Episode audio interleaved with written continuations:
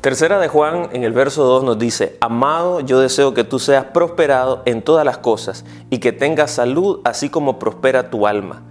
Verso 3, pues mucho me regocijé cuando vinieron los hermanos y dieron testimonio de tu verdad, de cómo andas en la verdad. Primeramente, en, este, en estos dos versos que te acabo de leer, el Señor muestra el deseo que Él tiene para bendecir nuestra vida. En este contexto, eh, Juan está escribiendo a su amigo Gallo, a quien ama profundamente en la verdad. Y al manifestar este deseo, nos deja ver cómo Dios anhela que vos y yo tengamos una vida llena de todo aquello que necesitamos para cumplir nuestro propósito. Cuando habla de prosperidad, está diciendo conceder un buen viaje y es decir, tener todos los elementos que me van a llevar a alcanzar un propósito. Pero me gusta mucho que, que dice que tenga salud y así como prospera tu alma. En otras palabras, la bendición de Dios es integral y no deja nada, absolutamente nada afuera.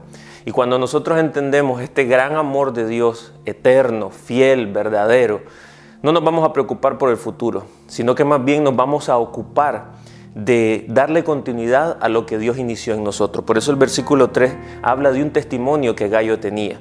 Y ese testimonio es que él se conducía verdaderamente, que él amaba, que él prestaba servicio a la gente, a la iglesia. Y eso eh, la gente a su alrededor daba testimonio. Entonces aquí hay dos elementos que se unen. El deseo de Dios de bendecirnos y cómo nosotros reaccionamos a ese deseo siendo de bendición para los demás. En este día te inspiro a que podamos aferrarnos a esta palabra y darnos cuenta de que todas nuestras necesidades están resueltas en Dios y que vos y yo podemos ser usados por Dios para suplir necesidades a otros. Que el Señor te bendiga, te agradezco por este tiempo, compartí con tus amigos y nos encontramos pronto.